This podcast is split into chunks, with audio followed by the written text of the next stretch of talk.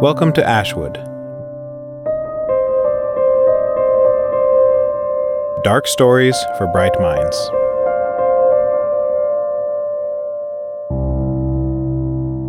Demon.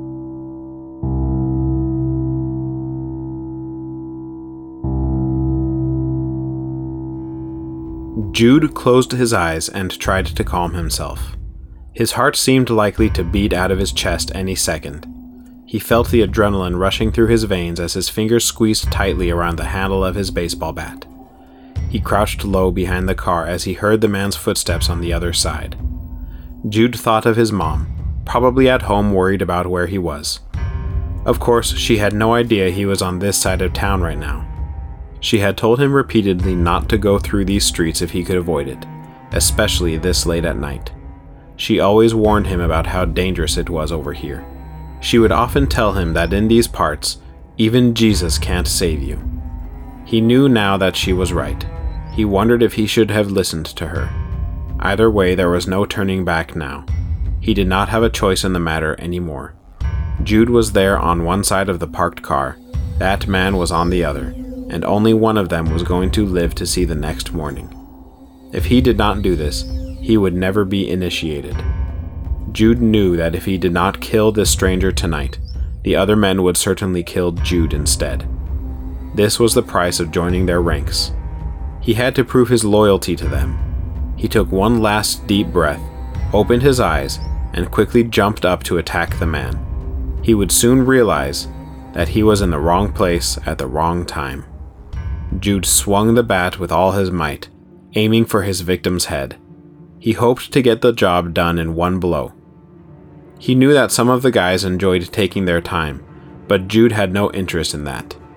He had no problem killing a stranger, but he also did not want to make the process any longer or more difficult than it had to be. He even took his knife with him in case the bat did not work fast enough.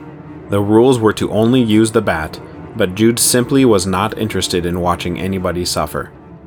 After taking aim, he closed his eyes in anticipation of connecting with the man's head. Jude expected to feel the cracking of a skull or the soft recoil of flesh, but instead he felt the bat stop suddenly, stuck in place. He opened his eyes quickly to see what had happened, and to his surprise, the man was standing there, holding the bat in his left hand a few inches from his head. This was the first time Jude had actually seen the man up close. Earlier, he had been following him from a distance, but up close he could see that the man was much larger than he seemed before. He had a bald head, bright green eyes, and wide arms and legs. The man looked heavy and solid, the sort of man he would expect to see in a local boxing studio taking out his middle life crisis anxiety on a 100 pound bag. Jude could not believe the way the man looked, because he had seemed like such a small, easy target before. As Jude and the stranger stood there, frozen in time, Jude's eyes became fixed on the man's face. He was smiling back at Jude with a wide, eerie smile that seemed somehow otherworldly. His eyes were aglow with a strange fire of excitement. That look on his face pierced Jude's soul, and he suddenly felt a rush of terror overwhelm him. As it did, the man seemed to perceive Jude's change in feeling and gleefully pulled the bat away from Jude. The bat went flying down the dark street, Jude was shocked to witness the man's strength. The man grabbed Jude with one arm and lifted him high in the air. With a sudden rush, Jude was thrown over the car, smashing into the wall of the building next to it. Jude felt several ribs crack before he slumped onto the sidewalk. He grimaced in pain for a moment, trying to gather his focus and energy to try and make an escape. He opened his eyes just in time to see the large man jump over the car and land right in front of him. Jude came to the decision that this thing must not be a man after all. Even though he looked like a man, this must have been something else. Some sort of beast. The beast watched as Jude struggled to get back on his feet. All the while, his smile remained fixed in place. The beast's expression was so still and calm that it was as if he were wearing a mask. Jude stared at it for a moment before turning his heels to run, but just as he did so, the beast grabbed him by the back of his neck. Once again, Jude felt himself being launched into the air.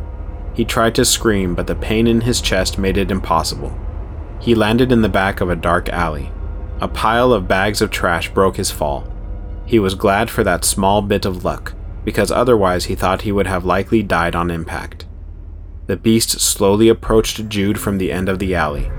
The black silhouette stepped closer and closer, and as it did, it seemed to grow in size. When it finally reached Jude, it crouched down close to him. He could barely make out the bright smile in the darkness of the alley. He felt its hot breath against his face. Then it arched backwards and howled in laughter. Jude could do nothing but remain in place and watch. After several seconds of the beast's roars, it bent forward again and seemed to shrink before Jude's eyes. Within moments, the beast had once again become the small man that he had been following just a few minutes earlier. The man took a pair of glasses out of his pocket, wiped them on his shirt, and placed them gently on his nose. He crouched down and smiled at Jude. He placed a hand on Jude's shoulder and said, Nice to meet you, young man. Jude could say nothing. He had no idea what to do. The man kept a lock on Jude's eyes, waiting for a response. Jude eventually grunted, Hey. With that, the man clapped his hands together, squeezing them against his mouth as if he was praying, and giggled excitedly. Once again, he has brought me a toy! cried the man. Jude was beginning to regain his senses, so he shuffled back a little bit into the bags of trash trying to get into a spot that abated the pain of his broken ribs a little bit. Who, who are you? he finally said between short, shallow breaths. The man, who was still crouching in the same pose in front of Jude, lowered his hands a little and said, My name is Herod, before plopping his folded hands back against his mouth. Why are you doing this? muttered Jude. I should be asking you the same thing, responded Herod with a laugh. Of course, he was right. Jude is the one who attacked first. He just never thought he would have this much of a fight. However, Jude figured he should try and keep this man distracted from whatever he was planning to do. So he asked another question How are you doing this? At this, Herod's smirk grew into a wide smile. Not the evil smile from before, but a smile that perfectly fit a normal man like this. You wouldn't believe me if I told you, he answered in a sort of teasing sing song voice. Try me. Well, all right, said Herod, now standing up again and dropping his hands to his sides. I am possessed by a demon. Jude could think of no response. Usually he would have just laughed it off if someone claimed to be possessed by a demon. That was only something that happened in the movies or the Bible. However, given what he had just witnessed, it was not hard to believe anymore. Herod began to stretch as if getting ready for a race. He did lunges, cracked his neck on either side, and twisted his torso back and forth. Whatever he was getting ready to do, Jude had no desire to find out. So he decided to keep Herod talking. I don't believe you, was all he could think of. Herod froze for a second and then said, Did you not see what just happened? Do you need a refresher? No, no, shouted Jude in desperation. I get it. Just how, how did this happen? Oh, that story is personal. Just know that my demon has been with me for many, many years. He brings me toys. Like you. Even though the statement terrified Jude, he knew he needed to keep the man talking. Jude spat out some blood on the sidewalk and kept asking questions. What do you mean toys? What what do you plan to do? Herod tilted his head backwards and let out an awful, creepy moan as he answered Jude. Oh, everything. I'm going to kill you. It won't be fast, but it will sure be fun. Herod's whole body bounced up and down and laughed at this. Okay, but well, why me? Was it my fault? I just happened to pick you as my victim? This question seemed to startle Herod. He gave Jude a quizzical look and then said, Well, yes and no, you did pick me as your victim, but the demon also picked you. He knew what you were doing. He knew where you were, so he told me to show up here tonight. He used me as bait. He likes to pick people Herod gave a quick gasp of air before continuing, as if something had bothered him. People like you. People like me? What, what the hell does that even mean?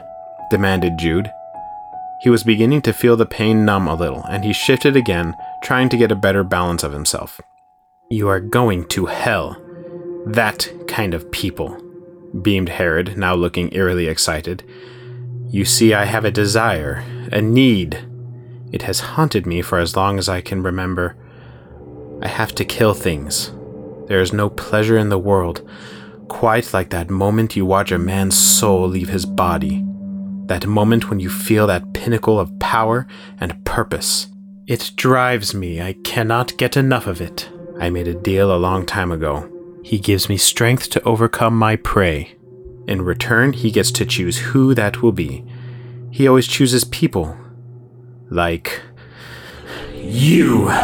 Once again, Herod took a deep breath as if some unseen force was causing him pain. It took a while for Jude to think of something else to say.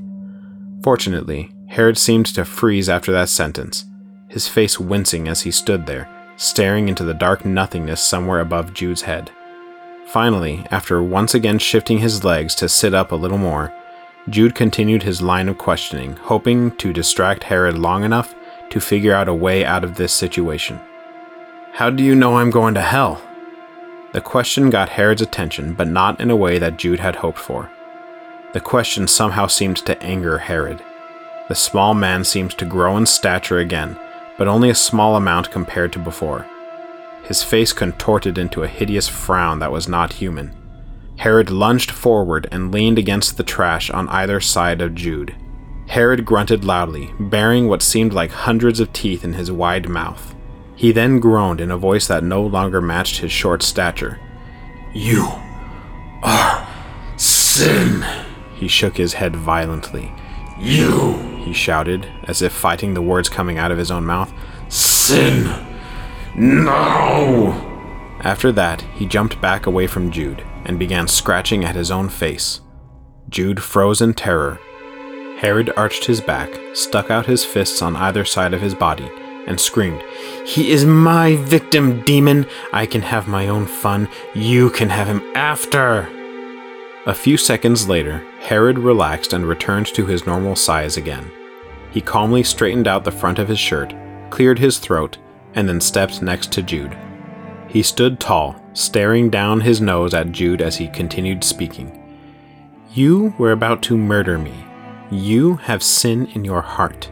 You are outside the grace of God. If I kill you now, while you are still in this state of sin, you are free for the taking.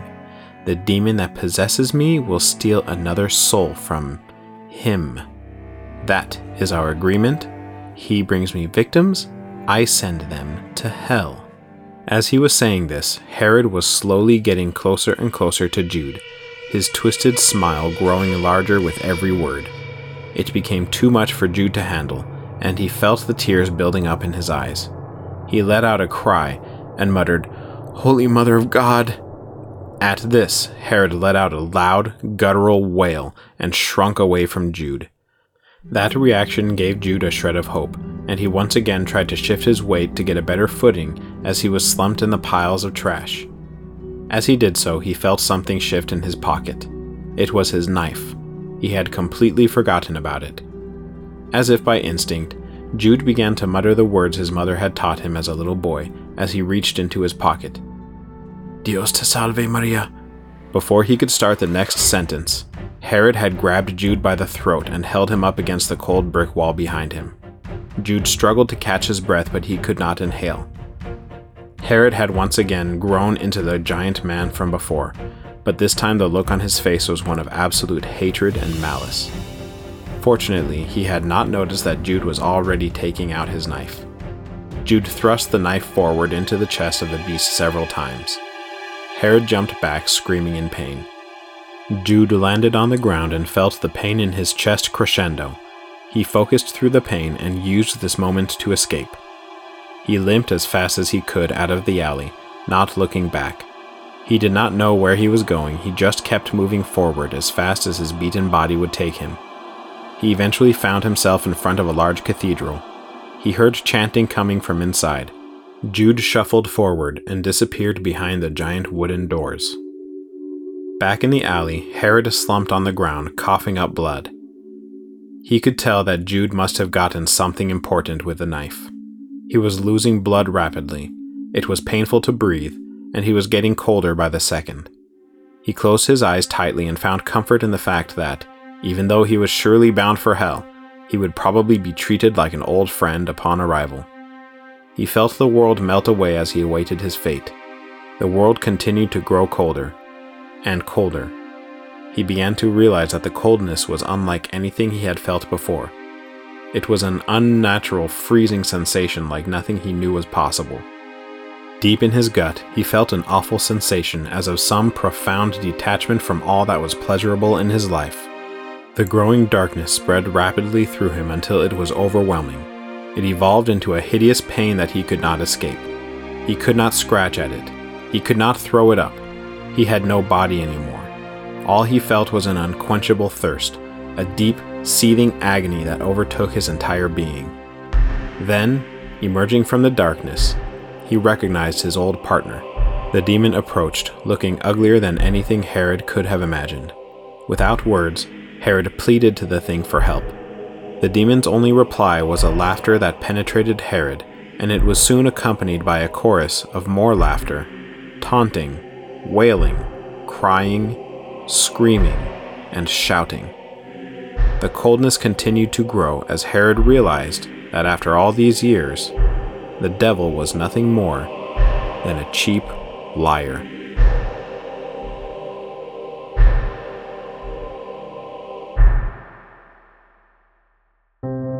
Today's story was written and narrated by me, Joey Kluge. Music and editing by Stephen Reeder. If you enjoyed today's episode, we invite you to subscribe to this podcast.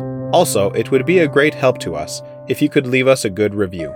You can learn more about Ashwood at www.ashwoodstories.com. We also have a store with Ashwood merchandise at the same address, www.ashwoodstories.com. You can also follow us on social media at Ashwood Stories. As always, thank you for listening. Stay bright, everyone.